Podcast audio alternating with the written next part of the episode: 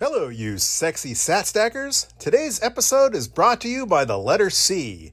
No, not the vitamin C that I'm taking to help me get through this episode, but that thing that I apparently had to travel to Atlanta to experience. This podcast is for information and entertainment purposes only. Nothing on this podcast should be construed as financial advice. All views expressed on this podcast are solely the opinions of the host and or any guests that we might have from time to time. Nothing on this podcast should be construed as a specific inducement to make a particular investment or to follow a particular investing strategy.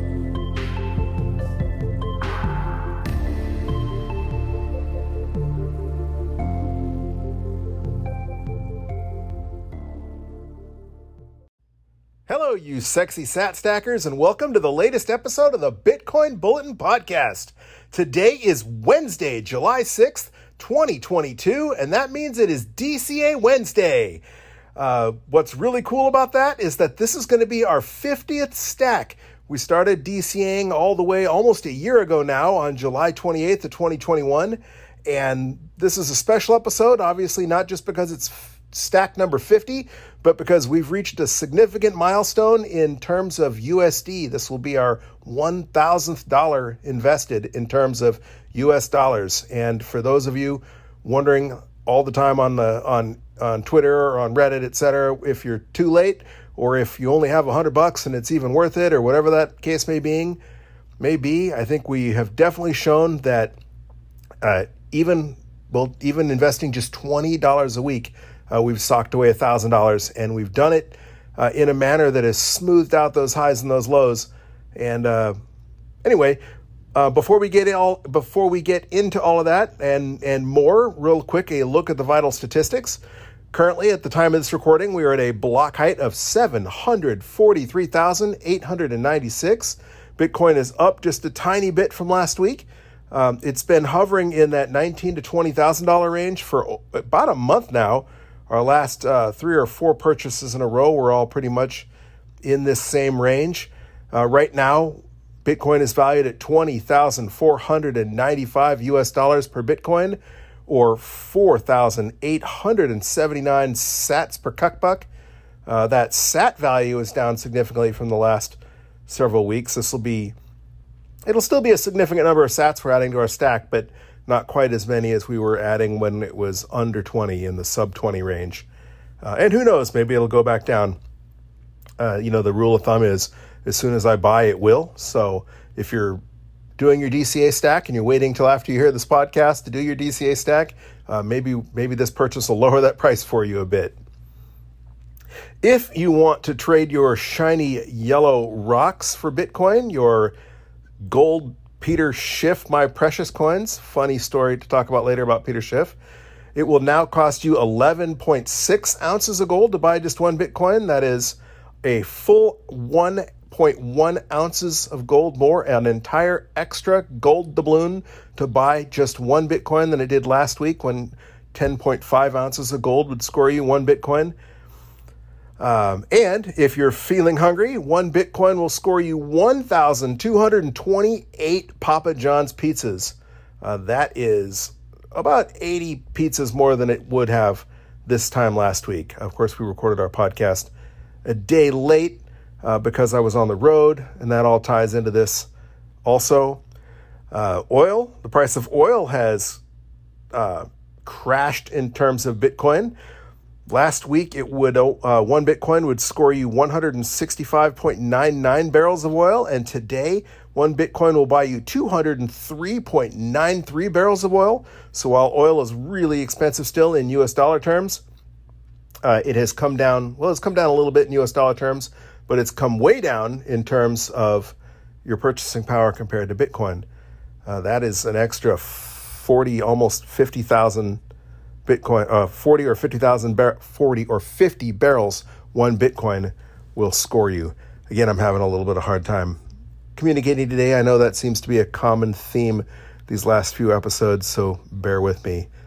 Um, I am barely feeling up to rattling this episode off today, so uh, hopefully we'll get through it. If you pay attention to the, well, what some people consider a worthless statistic, but I like to follow anyway. The market capitalization of Bitcoin is up about 30 billion to 391.2 billion. Last episode it was 363.3 billion, so just under 30 billion dollar increase in market capitalization. Again, some of that is the fact that Bitcoin's just a couple hundred dollars more a coin than it was than we uh, purchased at last week. However, again, market capitalization takes in the current value of Bitcoin and all Bitcoin currently existence. And because every 10 minutes on average, more Bitcoin are added to uh, the stack of existing Bitcoin, at least until uh, what the year 2140 when the last Bitcoin will be mined. Um, that's going to change the market cap as well. I mean, that has an influence on the market cap, not as much as price does, because we're only adding what six and a quarter Bitcoin uh, per block for a mining reward, 6.25 Bitcoin every 10 minutes on average, which was, of course, half of the 12 and a half Bitcoin before the 2020 uh, halving. And again, we're now we're halfway between halvings. There'll be another halving sometime in early 2024 where that reward will be reduced to 3.125 Bitcoin. Um, and so while Bitcoin's supply is growing slower and slower, and every four years that new new supply of Bitcoin that miners receive as reward gets cut in half. It is still growing, so uh, technically, de- Bitcoin is not a an, an entirely deflationary currency. Uh, up close in the meantime, just however, its uh, inflation rate is significantly less than that of, uh, well, certainly less than that of fiat currencies, regardless of what country you find yourself in. All right, where were we? Market cap. Uh, the mempool is a lot more full than it was last week. It's currently going to take 11 blocks just to clear the transactions that are currently pending in my mempool. Uh, and while one sat per byte transactions on chain will still clear within a day, the recommended sats per byte to uh, be guaranteed in the next Bitcoin block is more than doubled from last week to 30 sats to guarantee that you're in the next block. Last week, 14 sats would have guaranteed 14 sats per byte would have guaranteed that you were in the next block. Uh, I think at the time of recording, it, anything would have gotten in the next block because there was only uh, the block was less than half full. But now there's 11 blocks pending to clear the mempool, and so uh, if you have a rush transaction that has to be done on chain, of course there are ways to uh, mitigate that with uh, replaced by fee or child pays for parent. But if you want your transaction to go through, the current best price that you can get to guarantee that, according to at least this estimator, is 30 sats per block. The metric you know that I like to pay attention to, the 24 hour transaction rate of on chain activity, is above that magic number of three transactions per second I like to see. It's down a tiny bit from last week, but way up from two weeks ago. And I think a lot of that was the mad dash to get your bitcoins off of exchanges after what happened with Luna and Celsius and all the fear around what I guess the next was Voyager and uh, and other platforms that were becoming insolvent or imploding or locking their customers out of being able to withdraw their Bitcoin. I think we saw a mad dash amongst people to get their coins off of exchange, off of exchanges, and that is a good thing. Uh, and it's also been reflected in that higher on-chain uh, transaction volume, and and hence the 11 blocks to clear. Um, as you know, not uh, as you know, that metric only only reflects on-chain transactions. If you're buying and selling on Coinbase or some other exchange, uh, you know that doesn't ever hit the mempool. You're just buying and trading IOUs in the in the in the exchange's liquidity pool. Sure, they transfer Bitcoin back and forth to their cold storage or to people they're loaning it out to so they can short Bitcoin, etc. But in general, um, that's just a fraction of the actual activity that goes on in those exchanges. And with Lightning Network becoming more and more popular, you know, Lightning Network uh, makes it practically free. In fact, less than a penny to make a transaction as long as you've got a channel open. Uh, and you only have to open a channel once. In theory, you never have to close it once you have your Lightning wallet set up with at least one outbound channel. You can make transactions to uh, anyone that accepts Lightning, and um, and those will not reflect in that transaction volume. And the number of Lightning nodes have been exploding still. And with projects like um, Bitcoin Beach in El Salvador and El Salvador's national Chivo wallet, and what yet remains to be seen in Central African Republic, although I think the same company is working with them that set up the Chivo wallet to set up their wallet. So one can assume that ultimately whatever they do will probably be Lightning based also, which makes tremendous amount of sense because again, Lightning is very cheap. It scales the number of Bitcoin transactions to almost infinity, and um, and transactions confirm instantaneously. You, you, don't have to wait, you know, uh, ten minutes or more for a block to confirm, or six transactions, six blocks to confirm if you want to be uh, absolutely guaranteed that there won't be an orphan block or a rewrite of any kind. Uh, but again, I digress. Speaking of mining, we are currently only eight blocks away from the next Bitcoin mining difficulty adjustment. If you don't know, the difficulty that it takes to mine a new Bitcoin block is adjusted every 2016 blocks. And that is because Bitcoin is designed to that on average, a new block will be found every 10 minutes. So the more people competing for the block, the harder uh, the uh, difficulty becomes to make sure that that stays at 10 minutes. Of course, it doesn't stay at 10 minutes. That is an average. And in general, over Bitcoin's lifetime, we've seen an increase steadily of hash power, the amount of competition to mine new blocks.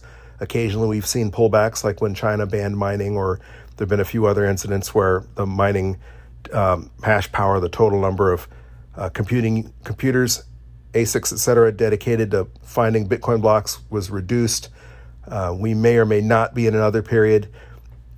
Marty Bent was speculating on his podcast the other week that he thinks that a lot of Bitcoin miners are getting ready to dump mining equipment as the price of Bitcoin has fallen.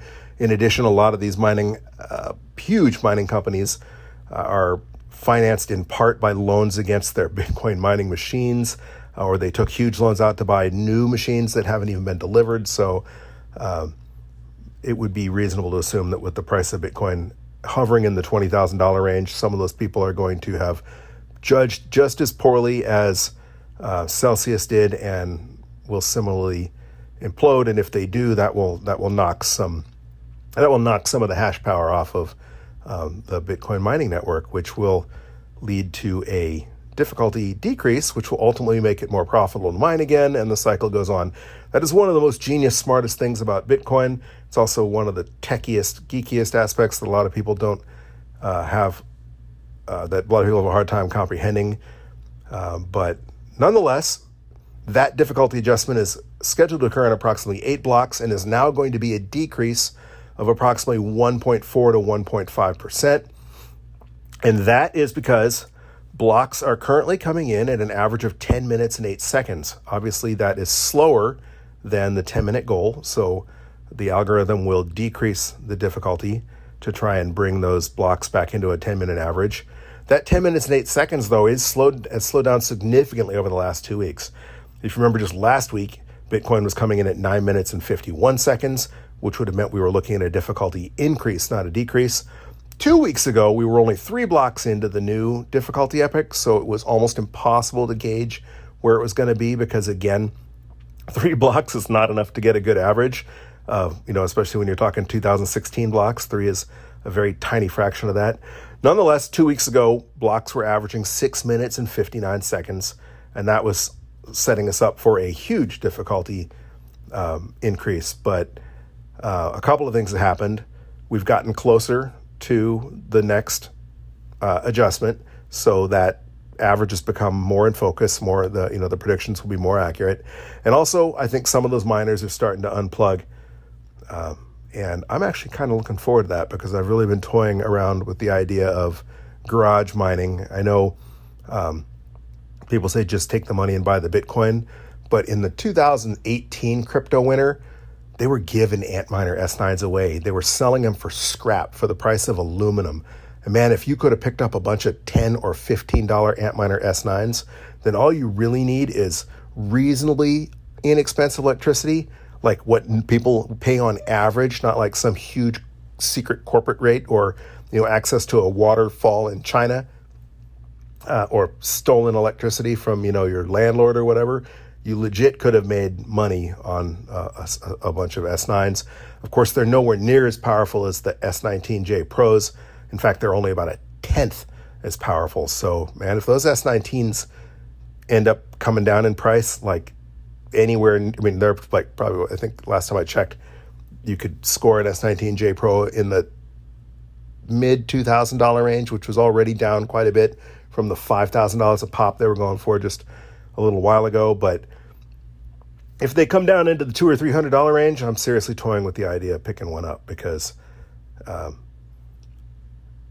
even if you just break even and they and the S19s are state of the art enough that even with an average connection at home, if you can put up with the heat and if you can put up with the hellacious noise because they are loud, um, it would be worth it would be worth it. I think you would more than break even, and even if you don't break even, as Matt Odell likes to say all the time, it's pretty much one of the last ways to get KYC free Bitcoin. And of course, that's only partially true because the mining pool that you're taking part in knows what your IP is, unless you're, you know, mining via Tor or VPN or taking extreme steps to prevent your mining pool from knowing who you are. Um, and most people are not. Uh, so your mining pool probably knows who you are. So they're not 100% KYC free, but at least that information is not being reported to the IRS, for example, or at least not yet. and I guess depending on what mining pool you look at or using, uh, that may or may not be something to worry about. If you're mining with a US based mining pool, chances of the government getting a hold of that data are a lot more significant than if you're mining with, uh, well, Slush Pool, for example, which is um, the oldest, the first mining pool, and, and, not based in the United States, has a so far so good, pretty uh, pretty good record in both privacy and reliability. All right, I think that's it for the vital statistics. Real quick, just a reminder in case you are not listening to us on a Podcasting 2.0 app, we are available on all your favorite Podcasting 2.0 apps, such as the Fountain app and the Breeze wallet. We did not get any boosts since the last podcast. However, it is flattering to know some of you are listening on Podcasting 2.0 because I just opened my uh, my Fountain app about 20 minutes before I started recording this podcast, and uh, well, the last we, we we've received a couple hundred sats today, which is which is really flattering. Uh, it's not the most we've ever received, and it isn't the same as getting a boost. Uh, and boosts are particularly cool because when you do send a boost, it's it can be sent as a message, and like we did last week, if you send us a boost and you include a message, um, and it's nothing outrageous, or we don't get too many of them, we will try and read them on the next episode of the Bitcoin Bulletin podcast. One thing that's really flattering is last week, as you remember, we came in a day late because I was on the road, and that put us up against a bunch of my favorite podcasts, including uh, Marty Bent and Matt Odell's Rabbit Hole Recap.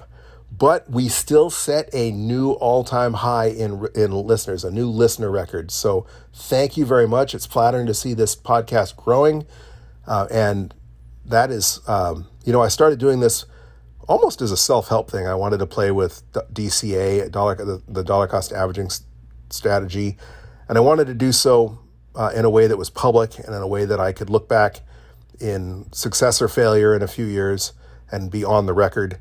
Uh, and not just be one of those guys that tells you about what my secret trading strategy was and why you should come to my conference or some hockey pucky like that. So it's really cool that you guys are listening. So thank you very much. And for those of you who listened on Breeze or Fountain or your favorite podcasting 2.0 app, thank you as well.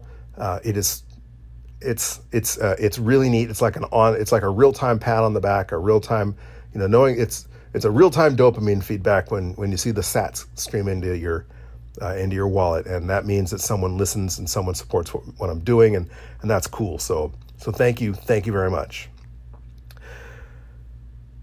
Are we in a recession? Is this time different? Is that why this time is different? Uh, just last week, the official first quarter GDP numbers were revised down, uh, and they were revised for the third time, I believe it was, to a negative 1.6%. The standard accepted definition of a recession is two or more quarters of negative GDP growth. And uh, the end of June uh, was the end, the close of the second of the second quarter of 2022. So when those GDP numbers come out, if they are a negative number, then we will officially be in a recession. And it's kind of silly because uh, if they come out and declare, "Hey, it's a recession," that means yeah, we've already been in a recession for two months. But but that's the way it's done.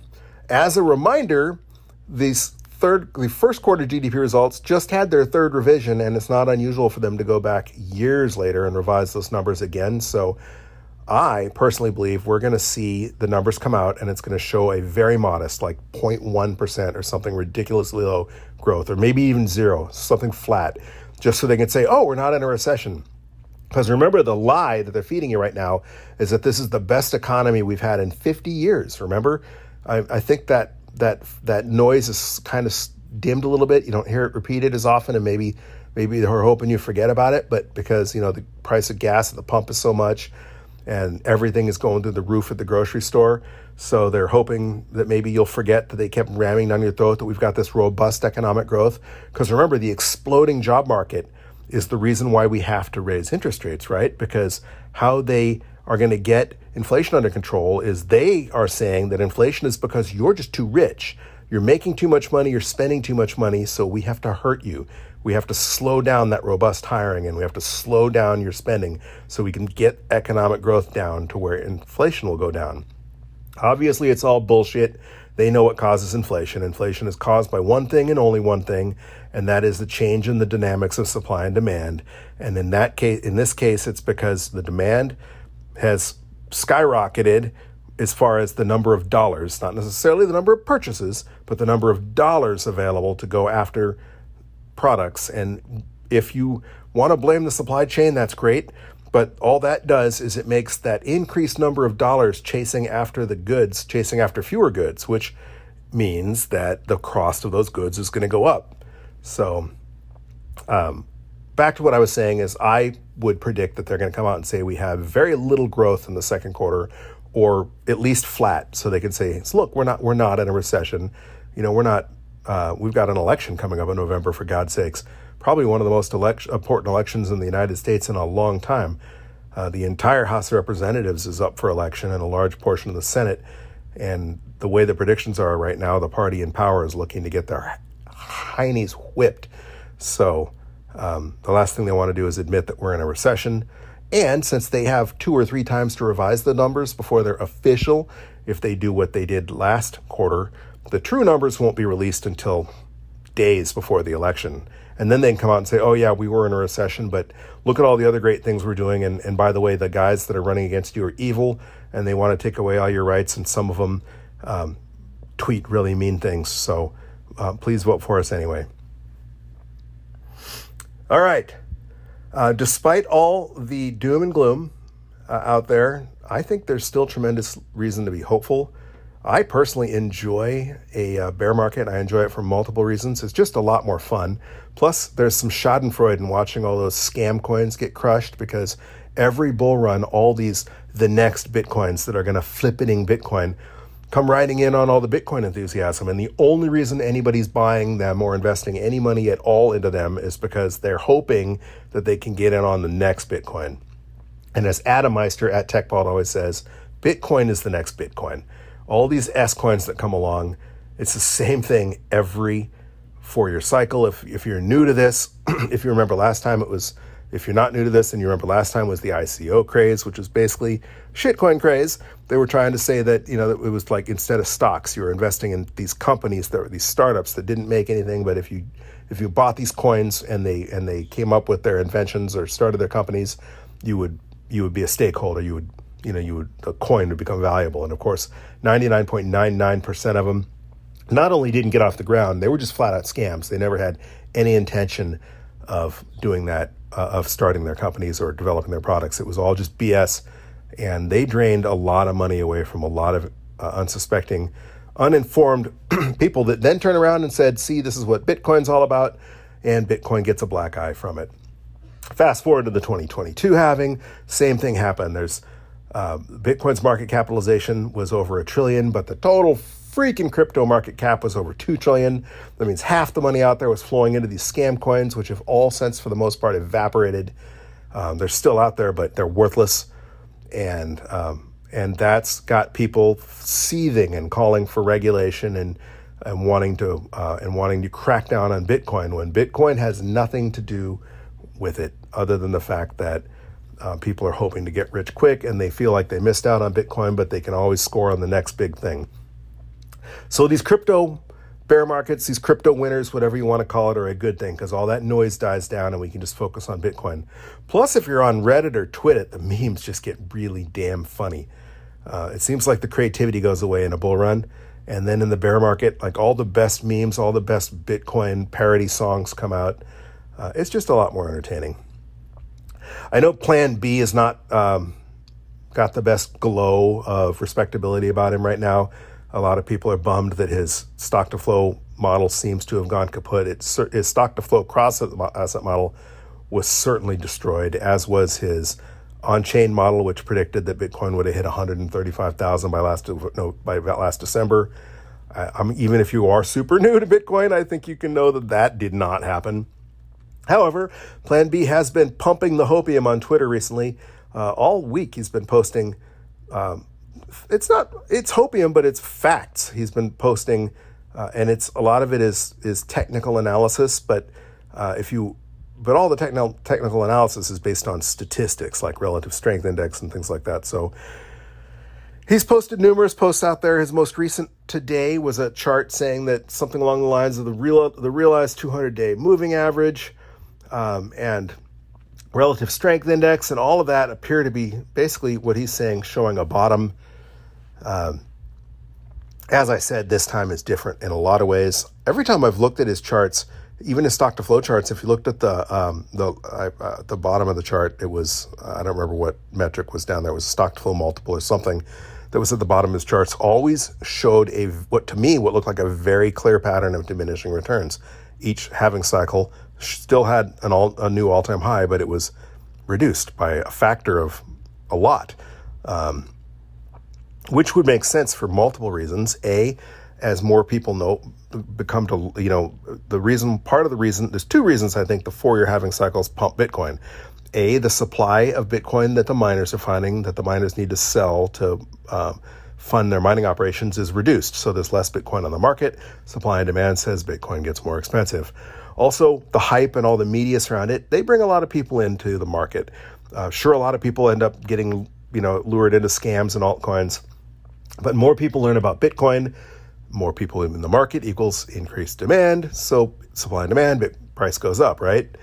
However, every four years, there are fewer and fewer people out there left to learn about Bitcoin. And every four years, that um, even though the amount the miners are getting for their reward is cut in half, half of, you know, um, half of six is only is only going to be three, and and this time half of twelve was six, and you know that was nowhere near as significant as when 50 got half to say 25 and then 25 got half to 12 so the difference between 50 and 25 that's 25 bitcoin. Well right now we're only mining 5 so you can see that the physical sheer number of bitcoin being mined is it's more than just being um, it's more than it's more than just being cut in half. The difference between 50 bitcoin being found a few years ago and 6 being being found right now uh, means that there's fewer bitcoins fewer Bitcoin. Sorry, Marty, I agree. It's Bitcoin. like you don't see two deers, you see two deer, but you know, uh, tomato, tomato. Uh, anyway, uh, it's it's not unreasonable to think that uh, eventually the halving cycle will will be less and less significant to the point of irrelevancy in the term of Bitcoin price. Other things will be more important. Um, clearly, the mining reward getting cut in half probably would not be anywhere near as important as, say, a country um, three or four times the size of El Salvador adopting Bitcoin, any major country, you know, adopting Bitcoin would just be gigantic. Um, if if El Salvador succeeds with their volcano bonds and other countries, uh, right now everybody's fudding Bitcoin and fudding El Salvador as hard as they can because the powers that be, the bankers and the fiat world, uh, they know that if El, when when El Salvador succeeds, it's going to be a huge shining example to a lot of other countries.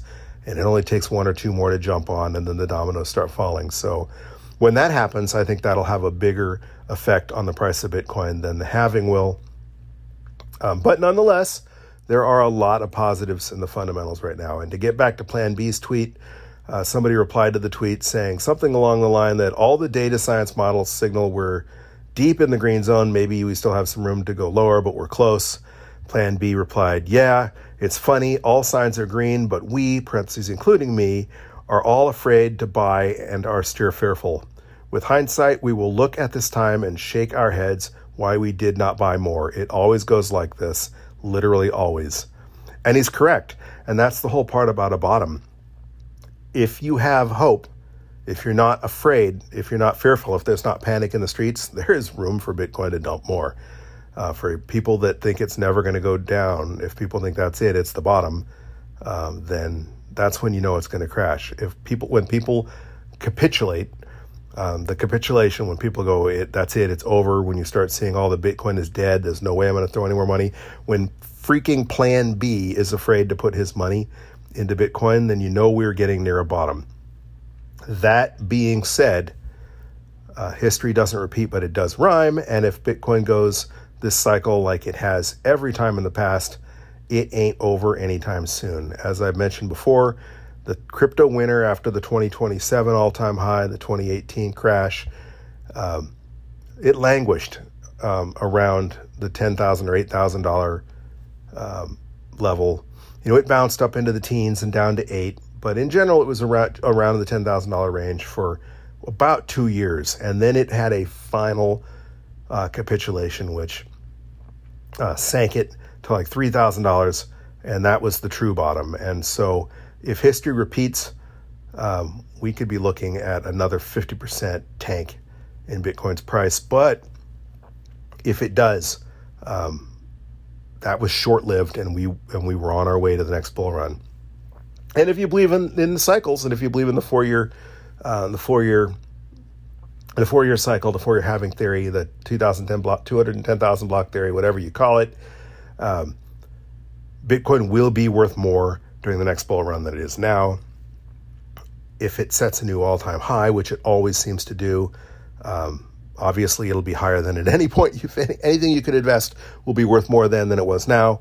But even if it just goes back to $50,000, uh, that's more than double what Bitcoin is currently valued at right now. So, like today, getting ready to do my podcast, I was kind of watching the price like a hawk for a couple hours while I was doing my prep, hoping I get to buy like under 19 you know, not not at the twenty thousand dollar range like it's at right now. Just something about buying under twenty sounded ideally like eighteen would have been fantastic. But in the grand scheme of things, I just need to buy. I just need to add to my stack because two to four years from now, uh, we're going to be looking at this podcast, thinking how ridiculous it was that we're just not stacking everything, uh, everything you can stack. And that reminds me of another uh, quote I saw on Twitter, and I don't remember who posted it but it was something along the lines of it was one of those memes with uh, the hot chick and the guy looking at the hot chick, and it said like me trying not to, uh, trying to stick to my DCA plan instead of just dumping all my money in or or buying the dip or whatever. And remember, you can buy the dip and DCA. The important thing about DCA is that you're consistent and you stick to it. It does not mean when you don't see a phenomenally good sale on Bitcoin that you don't buy as well. We do buy the dip here, as I've mentioned on multiple episodes. Again, for the purpose of keeping this test pristine, the data of our DCA pristine, I don't include any of that in our in our in our numbers. Maybe one day I'll do a breakdown and show you how uh, buying some of the dips helped or didn't help. But in the meantime, our numbers for this podcast are based exclusively around our DCAs. That doesn't mean you also can't or should not buy the dip. Also on Twitter, documenting Bitcoin tweeted today, quote, more Bitcoin was withdrawn from exchanges last month than ever before. Well, that's great. That's great for multiple reasons. A, the not your keys, not your cheese, not your keys, not your Bitcoin thing. But B, because um, when Bitcoin is flooding onto exchanges, that's usually an indication that people are getting ready to dump, people are getting ready to sell. You have a lot harder time panicking and pressing the sell button when the Bitcoin's sitting in your ledger or your Trezor or your Coldcard in your cold storage, your uh, hardware wallet, however you choose to store your Bitcoin. Hopefully, you are storing your coins off exchanges and on a hardware wallet. Um, so a lot of that is probably up to uh, a lot of that is probably the, uh, the result of uh, Celsius and and uh, Terra Luna and all the other implosions, the very public destructions of these altcoin platforms and lending DeFi platforms uh, we've seen. But regardless, it's a good thing for multiple reasons. Nobody should be keeping your Bitcoin on exchanges uh, because you a you you if your exchange goes out of business, files bankruptcy, you're screwed. You're going to be like those Mt. Gox people who are now trustees in the bankruptcy proceedings that still have not gotten any of their Bitcoin back. When they do, they're going to be getting US dollars back based on the dollar value, a fraction of the dollar value of what their Bitcoin is worth before Mt. Gox imploded. So, you know, you've heard the stories that if you'd bought only $100 of the Bitcoin 10 years ago, you'd be a millionaire. Not if you had it on Mt. Gox, you wouldn't, because you're going to get $10 back, not, um, not a million. All right. Before it gets any longer and before I lose my voice, let's get on to the reason we are here. And that is because, as I said, it is DCA Wednesday. What is DCA, you might ask? DCA is short for dollar cost averaging, and dollar cost averaging is an investment strategy where you invest your money in equal portions at regular intervals, regardless of price. For example, this is going to be our 50th stack. We started not quite a year ago on Wednesday, July 28th, and we've stacked $20 every Wednesday since then.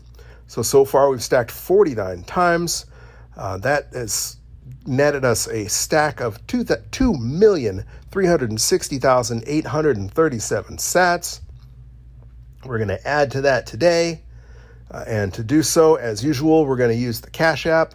I love the Cash App. They are not a sponsor of this podcast. It would be cool if they were. It'd be even cooler if they gave us a custom referral code because every Cash App user gets a referral code and ours is alphabet soup because we're nobodies as far as they're concerned. But if you like the Cash App and you want to use the Cash App and it's available to you and you don't already have it, there is a referral code in our show notes. And if you click on that link to sign up for Cash App, you'll get five bucks free just for doing so. We'll get five bucks free too, and you consider that a tip to us to help us out with the podcast. That would be much appreciated, and it wouldn't cost you any of your money. You'll get you'll get free money. You'll get five bucks for doing it. So we'll get five bucks, you'll get five bucks. Everybody wins. And I love Cash App. For example, the other day I went through the McDonald's drive through because I was feeling like hell and I figured why not eat crappy food and make myself feel even crappier, right? So um, I went to the McDonald's drive through and I used my Cash App debit card that they will send you if you want. And um, they have boosts that you can add. And this boost that I've had every week Sometimes it, it doesn't show up, but I've seemed to get it all the time. And it was 5% back in Bitcoin on any restaurant up to 100 bucks. So I went through the McDonald's drive through and I got like 9,000 sats back uh, for buying a bunch of chicken McNuggets and stuff. So that was money I was going to spend anyway. And it's cool to get 5% back in Bitcoin for it. And right now with Bitcoin cheap, you're actually scoring a decent number of sats. Five bucks when Bitcoin was $69,000 might not have been very much, but today it was almost 10,000 sats uh, or whatever. And that was, uh, that was really cool. So I like Cash App. Um, interesting sidebar. I've been hearing Guy Swan shill the Fold app uh, relentlessly because they are a sponsor of his podcast and he talks about spinning the wheel and getting sats back. So Fold app is a similar concept, only Cash App has also got a PayPal function where you can send money to anyone. You could, you know, if you if you need to if you're a dad and you have kids in college and they call you up and they need that extra $250 for the textbooks they didn't buy, you can send it to them instantly uh, and they can, you know, buy their, um, buy whatever they need. Or uh, if you want to reimburse somebody for drinks or lunch or whatever, you can, it's instantaneously zap them whatever money you owe them exactly.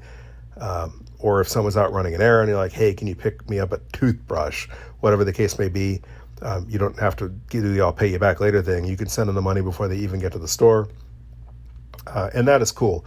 So, um, uh, with the Fold card, allegedly, you get uh, at least 1% cash back on every purchase you use. You don't have to use a boost. And then they have that gimmick wheel where you spin it.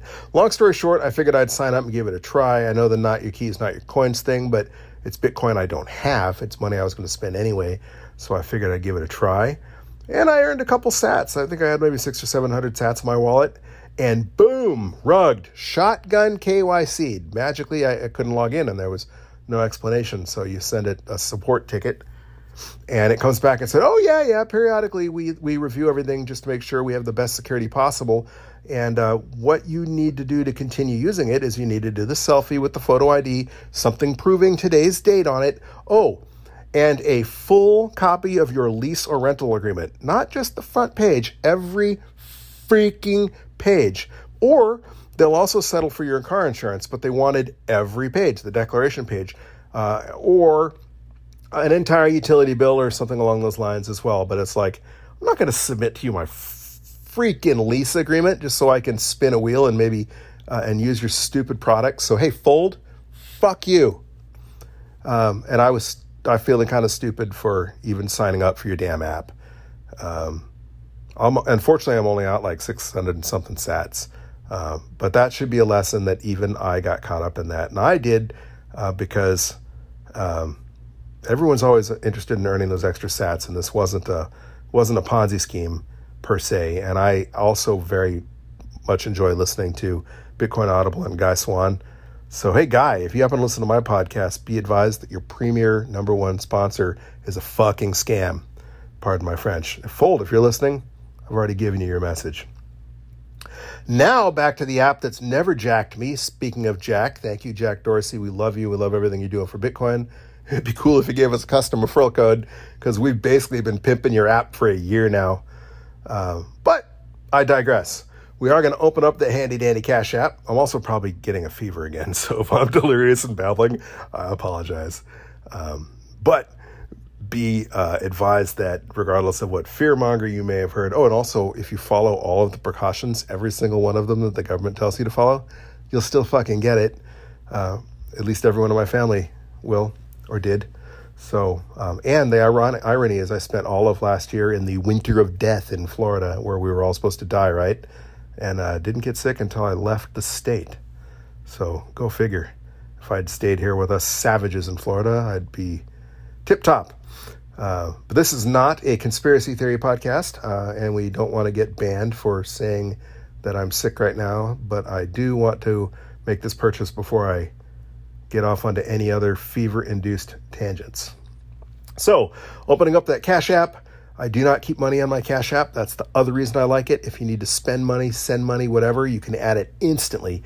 Uh, and I do so because I have my normal debit card linked uh, to that. I do live in a tourist town. I hate using my debit and credit cards because I have been an identity fraud victim numerous times. Uh, and so by using my Cash App card, if they get it, it's empty. They can't do anything with it.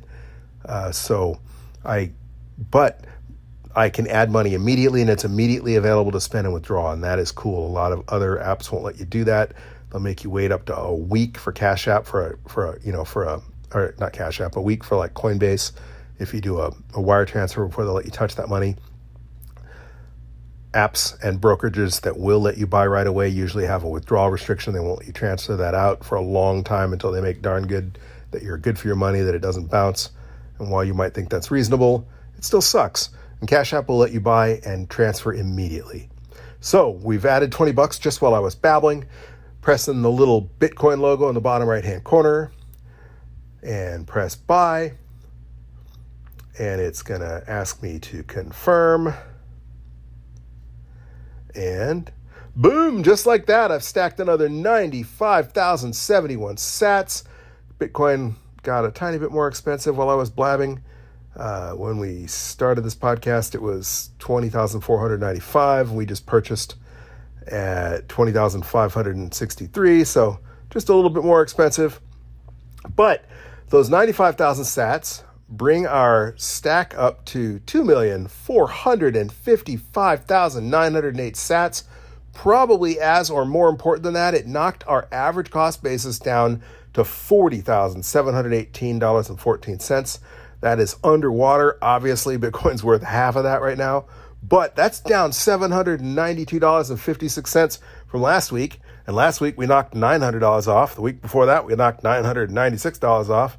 Three weeks ago, we knocked another $900 off. It wouldn't be reasonable to think that next week, if Bitcoin doesn't zoom in price again, that that will knock our stack down below 40,000. And that is the cool thing about dollar cost average we have purchased as expensive. Our most expensive purchase was $65,969 back in October. Uh, the cheapest we purchased was for somewhere around 19,000 a couple weeks ago. Uh, so we purchased the highs, we purchased the lows, we purchased everywhere in between. But that's the point. We're instead of FOMOing all in at once and, and dropping our entire stat, our entire sack at 65,000, we've spread it around, and therefore our average price right now is $40,718 per coin. And Four years from now, again, on none of that will probably be as important. But uh, and again, we also we started this DCA on the run up. We had, Bitcoin had already made its first new all time high in April. Obviously, we had the kind of that lull in the summer, and then it shot back up again in the fall. So, um, if you were to pick a time to DCA in, that probably wasn't the best strategic timing to start at the beginning of a bull run. But that also means, for our purposes, for the point of testing out whether or not this was a smart idea, um, we couldn't have jumped in at a worse time, right? So um, that will that will certainly that will certainly that will certainly bear proof of whether this is a good idea. But again, dollar cost averaging, like Bitcoin in general, is a long term investment strategy. So um, it will be too soon to judge Bitcoin, even well, especially four years from now or two years from now during the next bull run when it's easy to look like a genius if Bitcoin's setting all new, you know, all all new all time highs. Keep in mind that every time after a new all time high, it seems to do that 80% correction. So, um, two years, three years from now, we'll probably look like geniuses when Bitcoin breaks 69,000 again. And then it'll slide back down to God knows where, and it won't necessarily look so smart. But if you look at, remember to zoom out and you look at the long term trend, and if you believe in the promise of Bitcoin, if you think that um, it is the soundest money, if you think that that more countries are going to adopt Bitcoin, for me, it's kind of an all or nothing proposition. Something's either going to come along that's going to kill Bitcoin, and every day that Bitcoin survives and every hardship it goes through, the more likely, the less likely that is to happen, the more likely it is that Bitcoin survives. Um, and if Bitcoin does hit that $1 million moon one day, that 2,445,000 sats is going to be worth uh, 24,559 uh, bucks, which is a pretty damn good pretty damn good return for uh, only a thousand dollars invested. Anyway, um, that is pretty much all I have to talk about for today. Again, uh, it, we would appreciate if you follow us on Twitter and give us a shout out on Twitter. And we are at BTC Bulletin Pod on Twitter. We also have a video version we put together on our YouTube channel uh, where you can find video versions of this podcast if you prefer to watch on YouTube. If you feel so inclined, there is tipping available on Twitter. You can tip us on Twitter. You can also support the podcast directly through the anchor.fm support link. Uh, if you are listening on the Fountain app or any Podcasting 2.0 app, obviously you can support us directly that way. If you do choose to support us with a boost and you keep it uh, not necessarily rated G, but nothing obscene or ridiculous, uh, we will read those uh, boostergrams out on the next podcast, providing there are not too many of them and they are not obscene enough that I can't read them in good conscience or a shill or any just, be reasonable. I haven't turned down a boostergram yet. Hopefully, won't ever have to. You can also support us by using the referral links in the show notes. As we mentioned, there's that Cash App referral link where if you sign up and use Cash App, you'll get five bucks just for signing up, and we will too. Another app that we use from time to time that we spoke about last podcast, I believe, was the Strike app, and we have a referral code in the show notes for Strike app as well. If you are eligible, for, if you're if Strike is available where you're at, and you sign up and use that referral code, you'll get 10 bucks free just for signing up, and we will as well. And that is two ways that you can help us out uh, in significant ways that will not cost you a penny. In fact, you'll actually get paid to do so.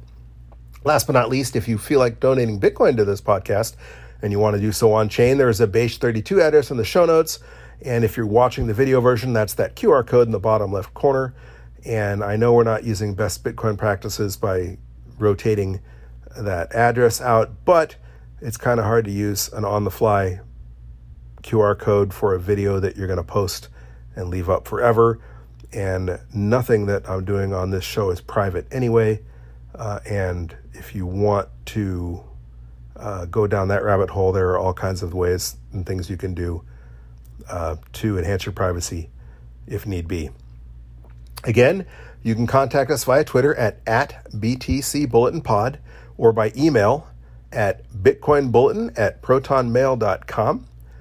Uh, I was going to bring up one other thing, and I don't remember what it was. But um, if you would give this show a review on your favorite podcast app, uh, or give a like and a subscribe to our YouTube channel, anything you can do to help support us non monetarily would be appreciated. Doesn't cost you a penny to smash like and subscribe. Uh, it doesn't cost you a penny to go into your Apple podcast and give us a five star review. That would be fantastic. The more users you can generate for us, the more we can spread the word. I'm trying to orange pill as many people as I can do, and I would appreciate your help in doing so. But until then, don't forget to join us next Wednesday and every Wednesday for our DC episode. Until then, keep stacking those sats, you sexy sat stackers.